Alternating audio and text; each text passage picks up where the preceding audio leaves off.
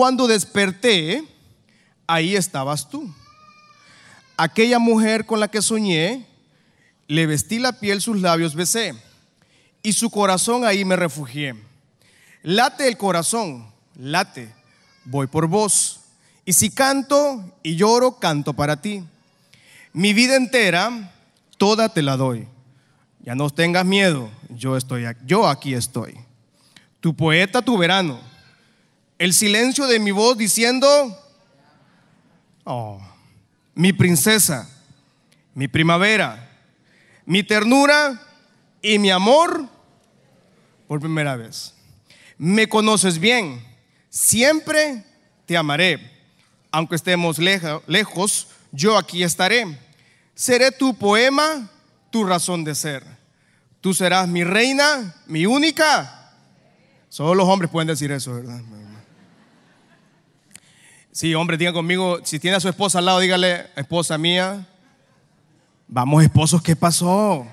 Si no es malo lo que le va a decir, dígale a la esposa, esposa mía, tú serás... Hay unos hombres que son, son mejor sigo el poema. Tu poeta, tu verano. ¿Dónde iba? Tú serás mi reina, mi única mujer. Tú serás mi aliento, serás mi Edén, mi eterno romance, confidente fiel, niña consentida, amor de mi ser, agua de este río que yo beberé. Tu poeta, tu verano, el silencio de mi voz diciendo te amo, mi princesa, mi primavera, mi ternura y mi amor primera vez. Tu poeta, tu verano, el silencio de mi voz que te dice. Mi princesa, mi primavera, mi ternura y mi amor por primera vez, soy un niño enamorado. El diseño de tu sueño en mi plantado, consentida mariposita, prisionera de este amor que no se rinde. Nunca me cansaré de amarte, solo le pido al Dios del cielo que me haga mejor para ti.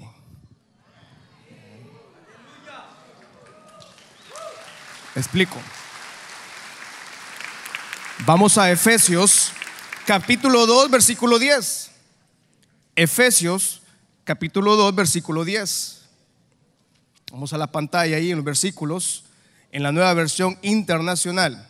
Porque somos hechura de Dios, creados en Cristo Jesús para buenas obras, las cuales Dios dispuso de antemano a fin de que la pongamos en práctica. En la Biblia, la palabra hechura en el Nuevo Testamento solo existen dos veces que el apóstol Pablo la utiliza como la utiliza en Efesios 2. La vuelve a utilizar en Romanos capítulo 1, versículo 20, que no lo vamos a leer. El apóstol Pablo cuando lee Efesios capítulo 2, versículo 10 y nos dice, ustedes, todos los que estamos aquí, todos somos hechura de Dios. Y cuando el apóstol Pablo se refiere a la palabra hechura, interesantemente, solo dos veces en el Nuevo Testamento significa esto. Esta palabra significa poema. Entonces tal vez usted se confundió y dijo, el pastor Marco anda romántico hoy. Ah, a veces me pongo romántico, ¿verdad? Pero no es mi fuerte. Yo no soy poeta. Yo, me cuesta, de hecho, ser un poco poético, ¿verdad? Tengo que recurrir a algunas letras para poderme un poco poeta o romántico.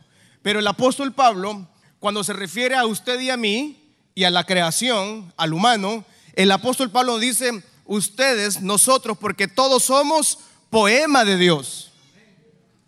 ¿A cuánto les gustó el poema? Yo sé que a las mujeres les gustó, a los hombres estaban ahí viendo para... ¿A mujeres les gustaron este poema, sí o no, mujeres? A todas las mujeres les gustan los poemas románticos. Habrá alguna que no le guste, ¿verdad? Se respeta eh, gusto, pero a la mayoría de mujeres le gustan. Porque los poemas son, son la creación de una persona eh, que escribió de su creatividad, de su, de su genialidad, escribió versos bonitos, son muy diestros en vocabulario, son muy diestros en palabras lindas, rebuscadas en el diccionario, y, combinan naturaleza con, con, mundo posmoderno, antiguo, bohemio y todo, melancólico. Los poetas tienen esa, esa, esa capacidad de, de, sacar de un tema un poema, pero el poema... Eh, eh, que, que escribe el hombre es creación siempre del ser humano creado por Dios, obviamente. Entonces, el poema del ser humano tiene solo una verdad, que es la verdad del hombre que le escribió, nada más. Y ahí muere, no, no pasa más, no es realista. Porque yo acabo de leer este poema y seguramente muchas mujeres se emocionaron, muchas mujeres se alegraron y dijeron el pastor anda muy romántico con la pastora Tana. Ay, uh, papá, no. Pero el poema para eso es. Pero fíjese que el apóstol Pablo en Efesios 2 nos dice que todos nosotros somos el poema de Dios. O sea que en otras palabras, cuando el apóstol Pablo nos dice, nosotros nos creó como una, una obra literaria, como una obra perfecta. El Dios nos crea a cada uno de nosotros como una obra maestra. El poeta escribe su poesía y es una obra maestra. Y Dios, cuando dice en Efesios 2, 10, que todos somos hechura de Dios, quiere decir que usted es la obra maestra del Padre.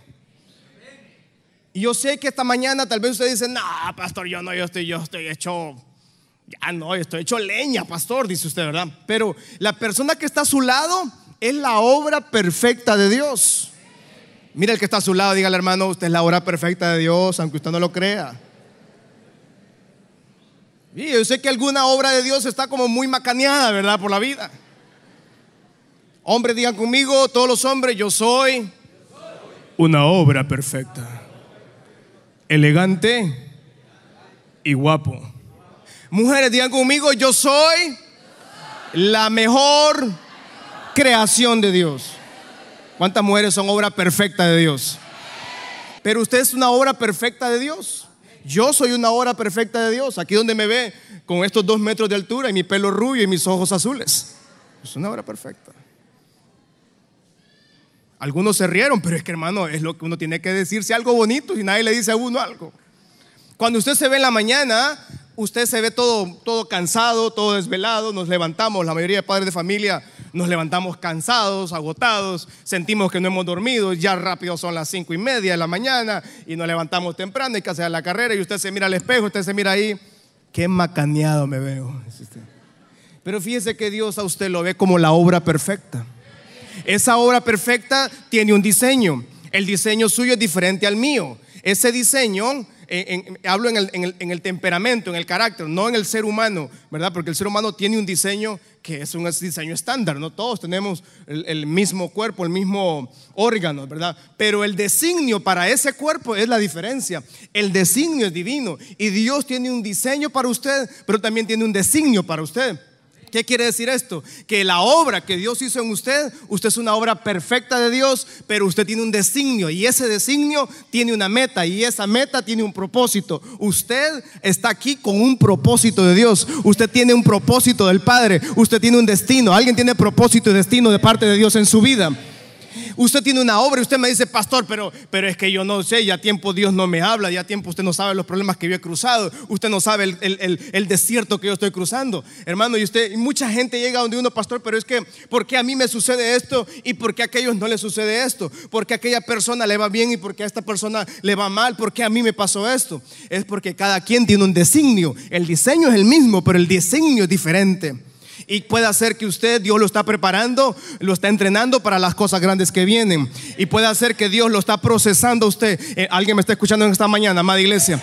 Puede ser que usted cruzó un valle de muerte, un valle de sequedad, un valle de desierto, pero Dios lo está entrenando para las maravillas, para los milagros que Dios va a hacer a través de usted. Alguien levanta su mano al cielo y diga, Dios me está entrenando para ver sus maravillas. Entonces, ¿cómo encontramos ese designio? Sí, la creación no puede preguntarle nunca al creador eh, o puede refutarle al creador, no, creador, no hagas esto. El creador puede hacer con nosotros lo que quiera hacer. Pero ¿por qué a mí? ¿Sabe para qué Dios lo ha diseñado usted? Usted no vino aquí a la tierra a consumir aire.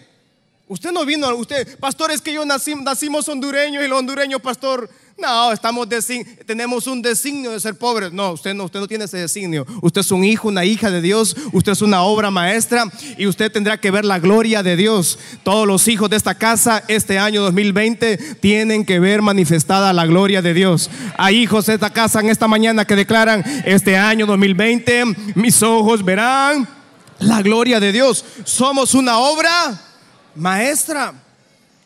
Y diga conmigo, soy una obra maestra, pero en proceso. Lo que pasa es que algunos hermanos se la pasan 20 años siendo evangélicos y todavía están como el primer año que vinieron a Cristo, ¿verdad? O sea, no han cambiado nada. Y está bien, esa es su decisión. Que somos, eh, eh, eso, es la bendición de, ser evangélico que, y, de ser hijo de Dios.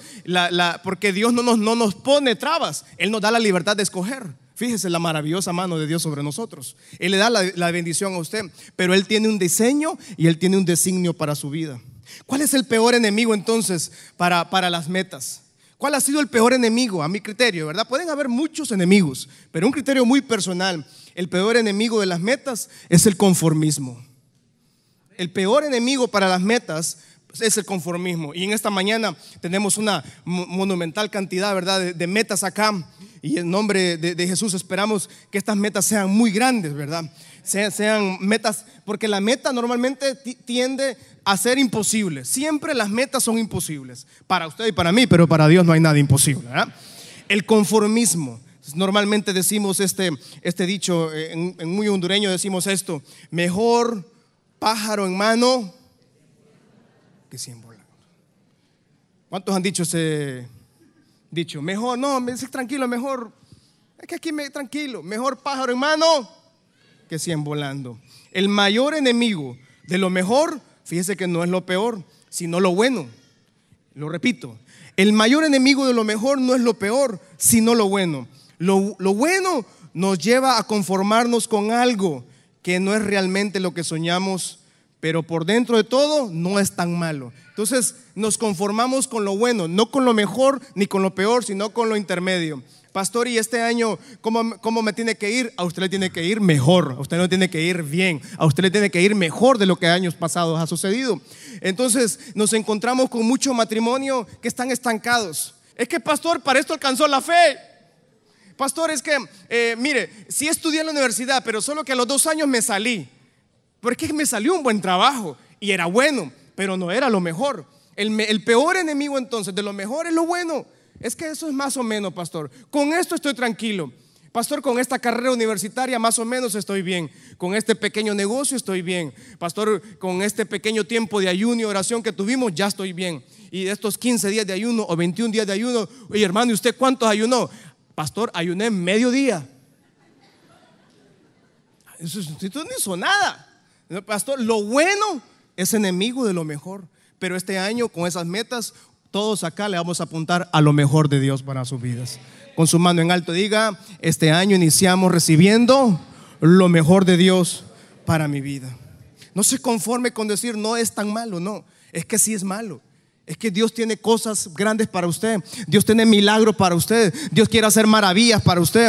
No, no sé si le estoy hablando a la persona correcta, pero Dios quiere prosperarle. Dios quiere levantarle. Dios quiere que usted tenga abundancia. Dios quiere que usted se restaure. Dios quiere transformar. Ese es el plan de Dios. El plan de Dios nunca es dejarlo con lo bueno o con lo peor. Dios quiere hacer maravilla, pero ocupamos gente que diga, esta mañana, pastor o casa Michalón, digamos no al conformismo. Es que esto es, lo, más o menos. Y hay una historia muy triste de conformismo en la Biblia. Se lo, se lo, cuento en los próximos minutos. Génesis capítulo 19, versículo 17. Una historia muy triste de alguien que se conformó. Y mira, amada iglesia, las, las fatales decisiones que alguien llega, o las fatales consecuencias que alguien tiene de cuando se conformó a vivir la vida como la estaba viviendo la mayoría de las personas. Génesis 19, versículo 17, dice la palabra del Señor. Y cuando los hubieron llevado, llevado fuera, dijeron, escapa por tu vida, no mires tras de ti, ni pares en toda esta llanura. Le dice unos ángeles a un jovencito, no un joven, ya un señor que se llamaba Lot. Lot era el sobrino favorito de Abraham. Lot era una persona muy próspera, Dios lo había bendecido, pero tenía un, tenía un gran problema, se conformaba con lo menos, se conformaba con lo bueno a la vista, pero no fuera lo correcto. Los ángeles le dicen a Lot, esta ciudad va a ser destruida, tienes que huir por tu vida. Y le dicen, cuando corras, cuando te saquemos de la ciudad, tienes que correr a ese monte. Pero entonces llega hasta allá, entonces mire lo que, lo que dice Lot del versículo 18. Versículo 18 de ese mismo. Pero lo, lo le dijo, no, señores míos, le dice. Mire que este Lot era bandido. Versículo 19. Es que Lot no, no, no comprendía. He aquí, ahora ha hallado su siervo gracia a sus ojos y habéis engrandecido su misericordia. ¿Qué habéis hecho conmigo dándome la vida? Pero le dice, yo no voy a poder subir al monte, no sea que me alcance el mal y muera. Y la orden de Dios era subir al monte. Y lo que dijo es que no puedo. Es que, es que con esto estoy bien, señores. Y mire la respuesta de él en el 20. Esta es la respuesta. He aquí, ahora está esta ciudad cerca. Miren allá, hay una ciudad cerca. Déjenme escapar allá.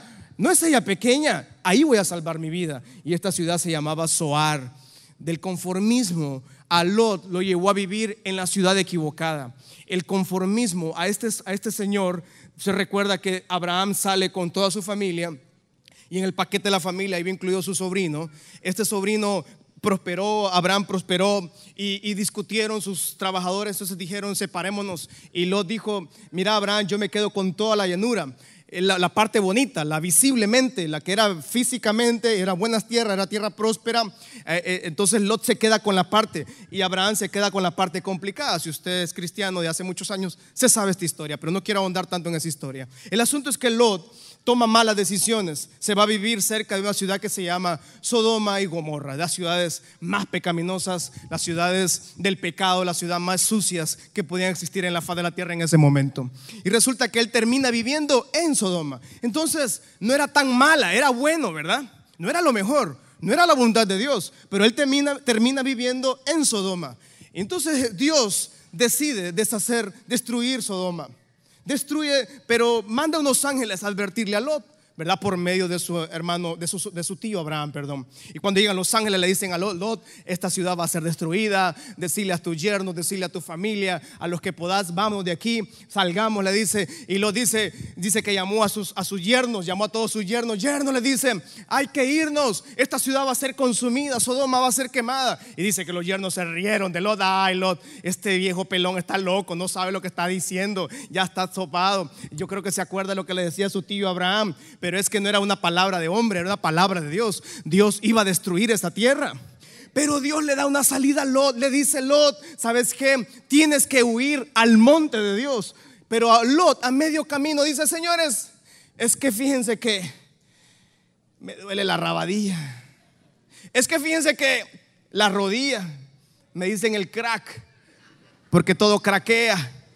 Es que señores, fíjense que ya estoy cansado es que no puedo. Es que fíjense que yo no puedo ir hasta el monte de Dios. Yo me quedo en Soar. Y Soar significa ciudad pequeña. Lot prefirió vivir en una ciudad pequeña.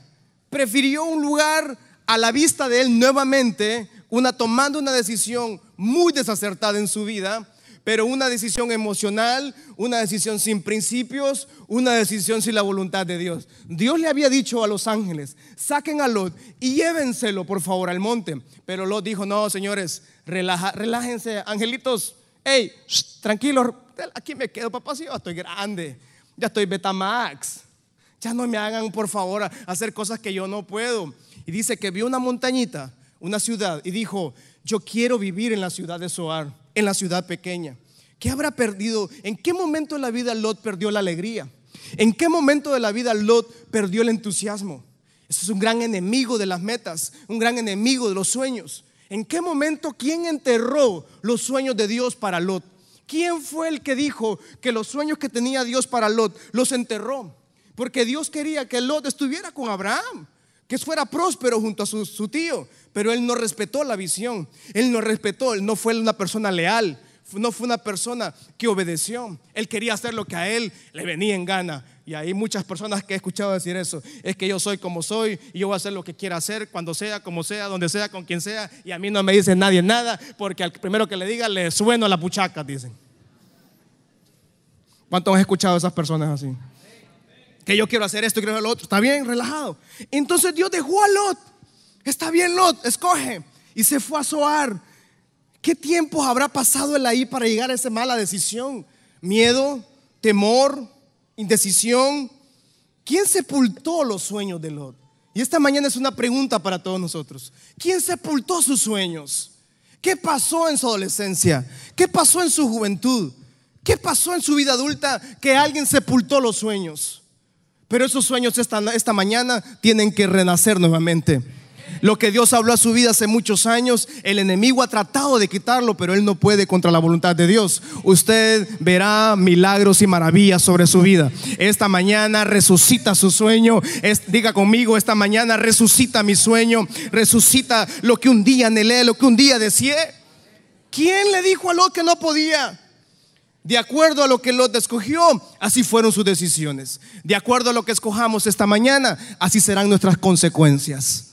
Lo repito, de acuerdo a lo que escojamos, así serán nuestras consecuencias.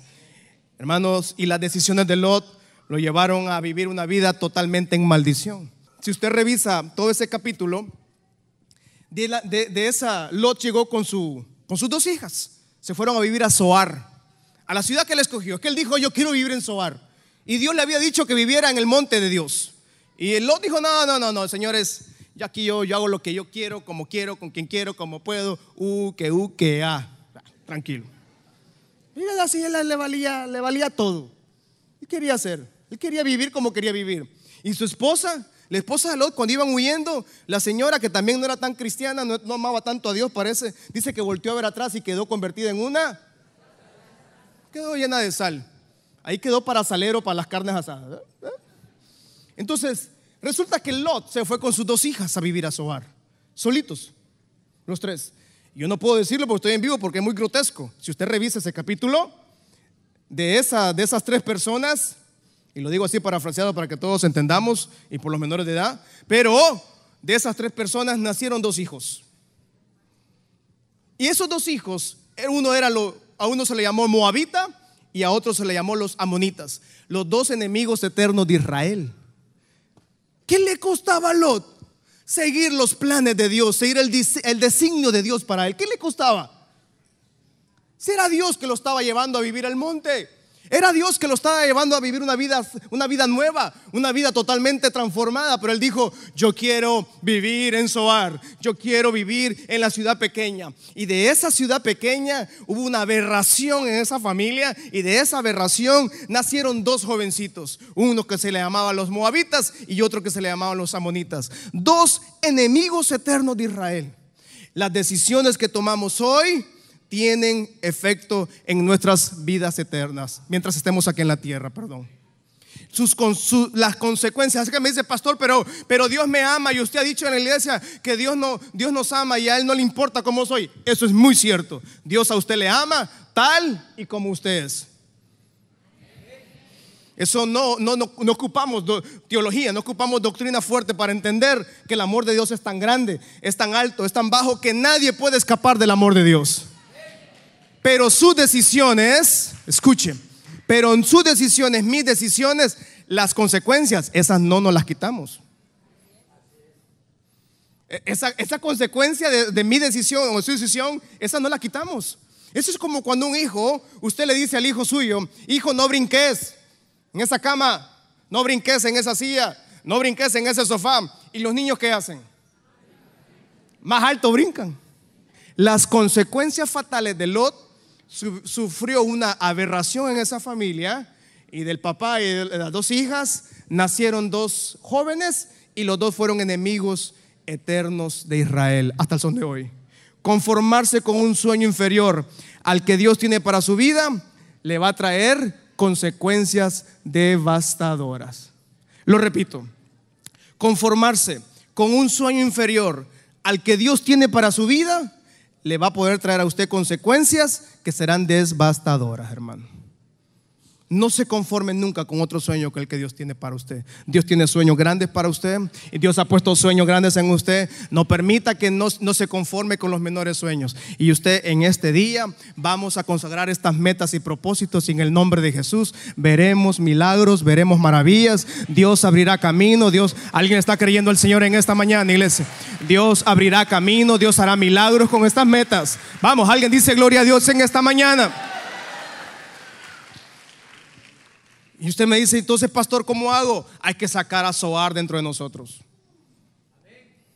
Gracias al hermano Amén, que me dijo aquí enfrente. Hay que sacar a Zoar de en medio de nosotros. Hay que sacar a Zoar. Es que no, pastor, es que con esto yo me quedo. No, pastor, con esta empresa yo me quedo. Esto es un negocito. No, y no está malo, no, de ninguna manera. Pero Dios quiere algo mejor para usted. No, pastor, es que, es que mis hijos no pueden ir a la universidad porque es que fíjese que no, no podemos. Hay que sacar a Zoar de esa vida. Dios puede hacer que sus hijos vayan a las mejores universidades.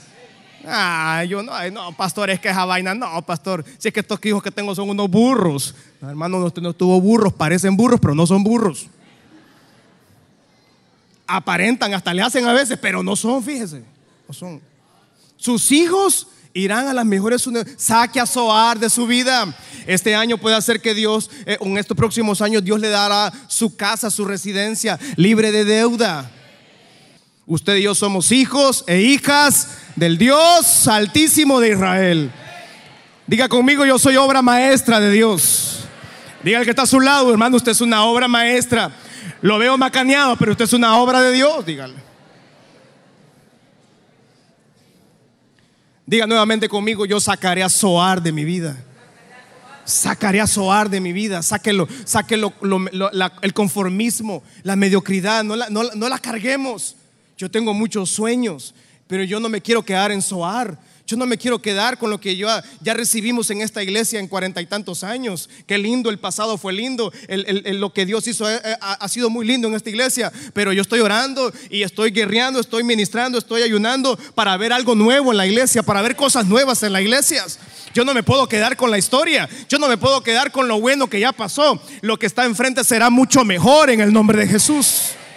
Usted no puede quedarse hasta acá. Usted no puede lograr este año 2020 y seguir repitiendo los mismos patrones del año pasado o de los 5 años, 10 años. Dios tiene planes grandes. Hay milagros que tienen el nombre suyo. Hay metas, hay sueños de Dios. Esta mañana Dios le recuerda ese sueño y se lo trae a memoria. Saque ese sueño de la tierra, vuélvalo a la vida, que en, en el nombre de Jesús sus ojos verán cumplidos esos sueños.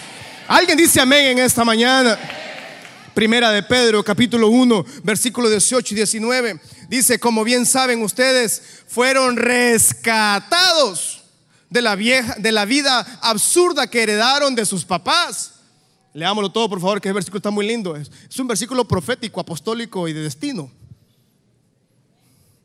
No tiene nada de eso, pero leámoslo, ¿verdad?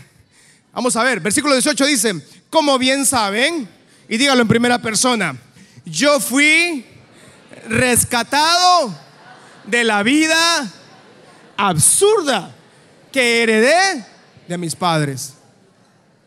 Y usted me dice, no, pastor, no diga eso, que aquí está mi papá, aquí está mi abuelo, hermano. Ya ellos ya vivieron su vida. Usted tiene una nueva vida que vivir. Usted no tiene que repetir lo mismo que hizo su abuelo, su tatarabuelo, su bisabuelo. Ahí deje a su abuelo, deje a su bisabuela, déjelos como están, ya están ancianos. Usted tiene propósito, tiene designio de Dios. Saque a Soar, ya fuimos rescatados. O sea, venimos a Cristo y Él nos quita una vida pasada. Si somos el, yo tengo el mismo apellido, Argeñal. Eso no me lo puedo quitar, Argeñal Barraza. No me lo puedo quitar. Pero yo, pero yo no puedo repetir lo que pasó en mis antepasados. Yo soy nueva criatura, usted es una nueva criatura y tiene que vivir experimentando el poder y la maravillosa mano de Dios sobre su vida. El precio de su rescate no se pagó con cosas perecederas como el oro o la plata. Versículo 19 dice, sino con la preciosa sangre de Cristo. ¿A cuántos la sangre de Cristo les lavó su pecado y le rescató? O sea, usted me dice, pastor, pero es que en mi familia todos son alcohólicos. Pero es que en mi familia todos están muriendo de diabetes. En mi familia todo está, nos está pasando esto. En mi familia tenemos tendencia Usted puede decir, ¿verdad?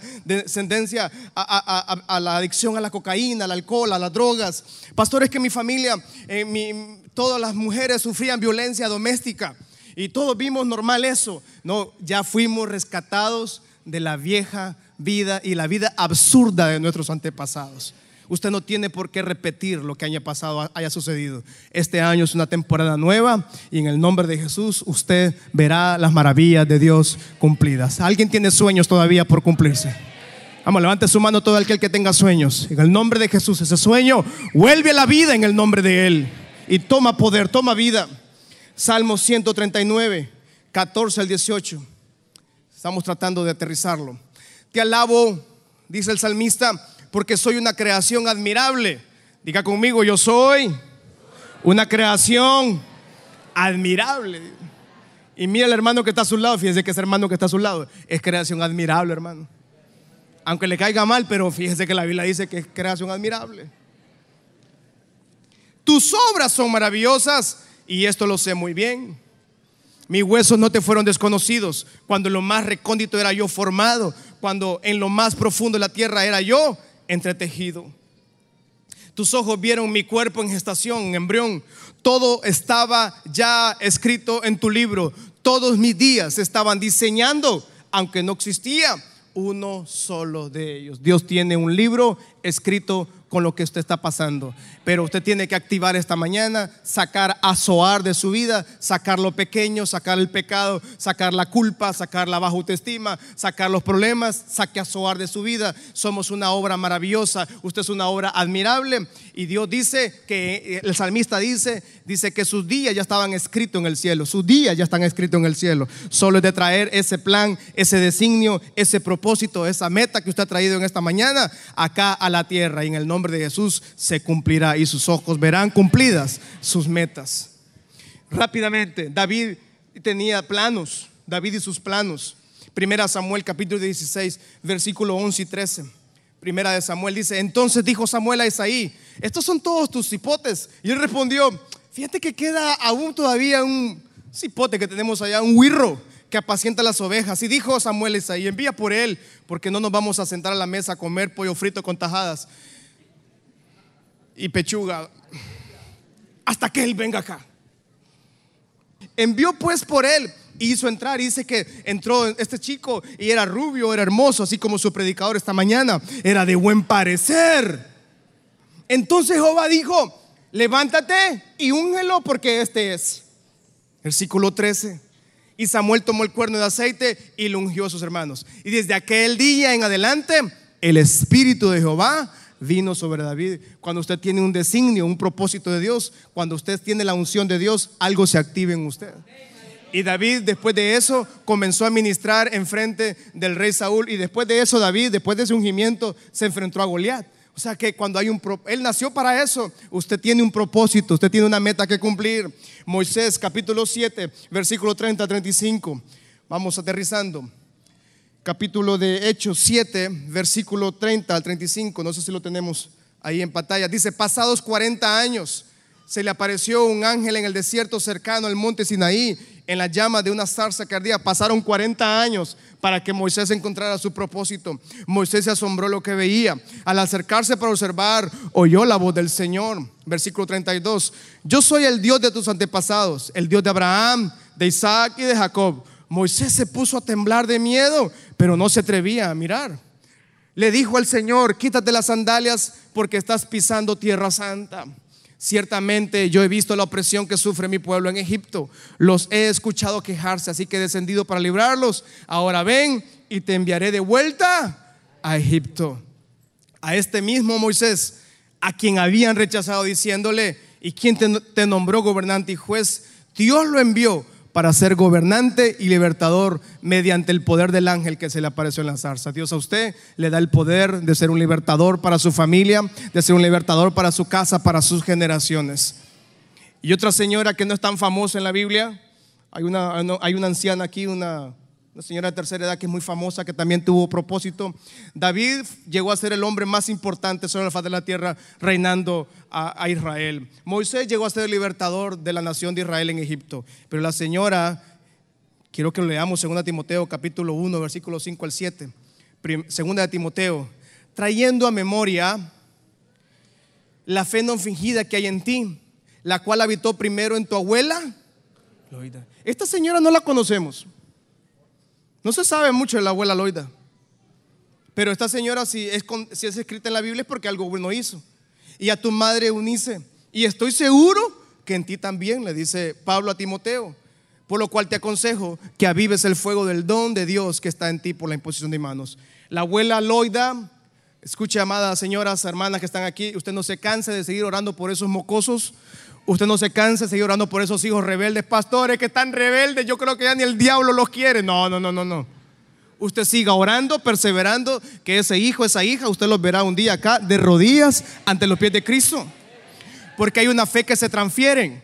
Dice que el, apóstol Pablo dice que la abuela Loida le transfirió una fe a su hijo Timoteo. Timoteo después era un pastor de una mega iglesia de 10 personas. Y entonces esta señora se encargó en su vida, en su, niñez, en su adolescencia, de transferirle una fe. Por eso usted no diga, pastores, que no veo avances, pastores, que no, no estoy viendo. No, hay una fe que se transfiere. Y en el nombre de Jesús, esa fe suya se va a transferir a sus hijos, de sus hijos a sus nietos. Y usted va a ver esa maravilla de Dios. No, no descanse. No, aunque usted no vea avances. Esta señora tuvo una meta y la meta de ella fue transferirle fe a su hijo. No sabemos más de Doña Loida. Doña Loida no, no la menciona nadie más nunca en la Biblia. La, la doñita solo para eso se mencionó. Dice que ella le transfirió una fe a Timoteo. Y esa fe hizo que hubiera una meta y un sueño de Dios. Terminamos con Habacuc capítulo 2, versículo 2 y 3. Libro de Habacuc capítulo 2, versículo 2 y 3. Aquí aterrizamos en esta mañana. Versículo 2 dice, y Jehová me respondió y dijo, escribe la visión, declárala en las tablas para que corra el que leyere en ella. No es que alguien ya está corriendo, no, el que la vea está, el que la corra, el que la lea está, va a correr para esa visión. Aunque la visión tardare aún por un tiempo, más se apresura el fin y no mentirá. Aunque tardare, espéralo, porque sin duda vendrá. Diga conmigo, sin duda vendrá.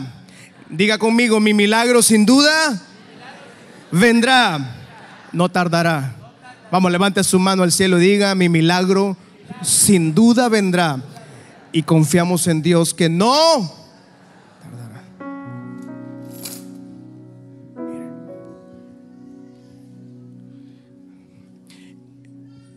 Esto me lo encontré en mi, oficina esta mañana, o ayer, perdón, que estaba haciendo la prédica.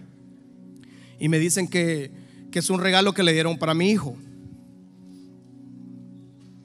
O sea, que no ha nacido, pero que ya van a nacer, pues alguien se lo regaló. Entonces dice acá, yo lo veo en mi oficina, yo estoy haciendo el mensaje cuando estoy escribiendo eso, el versículo 2, escribe la visión en una tabla, dice. Versículo 2, por favor. Y, entonces cuando estoy en la oficina veo este rotulito que dice, a ver los que, los que hablan inglés o los que, como San Pedrano que se respeta, dice, no, si yo, yo no hablo, pero entiendo inglés.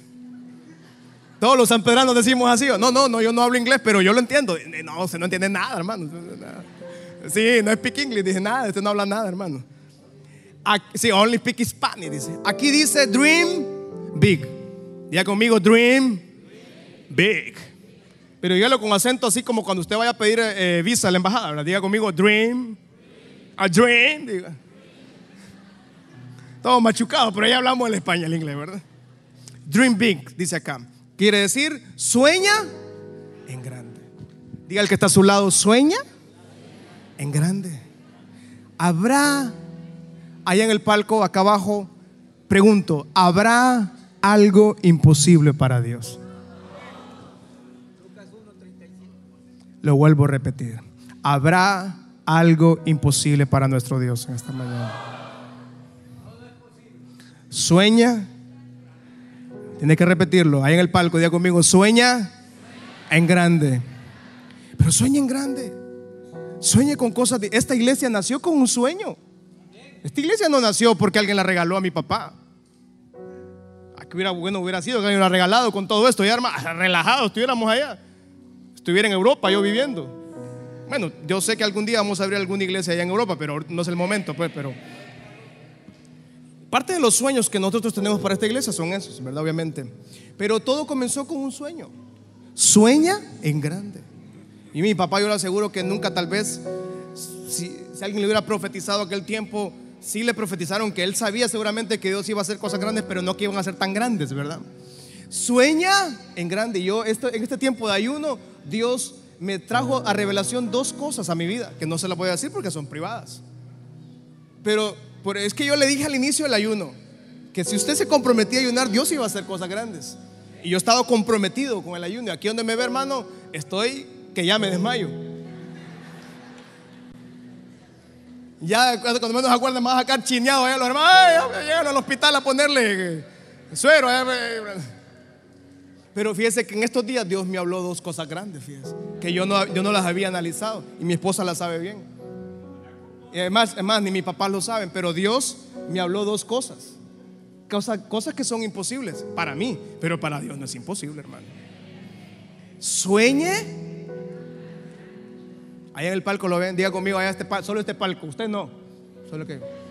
Diga este palco, soñar en grande. El palco de en medio arriba, diga conmigo, soñar en grande. Este palco de acá, diga conmigo, soñar en grande. Toda la planta baja, diga conmigo, soñar en grande. Toda la congregación, levante su mano al cielo diga conmigo, es mi tiempo. Tiene que gritarlo en esta mañana, es mi tiempo. Tiene que gritarlo con mucha más fe, es mi tiempo de soñar en grande. Alguien da gritos de victoria en esta mañana. Vamos, que se escuche ese aplauso, que se escuche ese júbilo, que se escuche ese gloria a Dios con fuerza en esta mañana. Sueña en grande. Soñar en grande no cuesta nada, pero estamos viviendo como vivía Lot en Soar, ciudad pequeña, ciudad sin propósito, ciudad sin destino. Y seguimos viviendo como dice Primera de Pedro. Ya fuimos rescatados con la preciosa sangre de Cristo, pero muchos siguen viviendo igualito que sus familiares antepasados. Siguen repitiendo los ciclos. Y lo peor que puede haber para un sueño grande es el conformismo. Lo bueno es enemigo lo mejor. No se conforme con lo bueno, confórmese con lo mejor.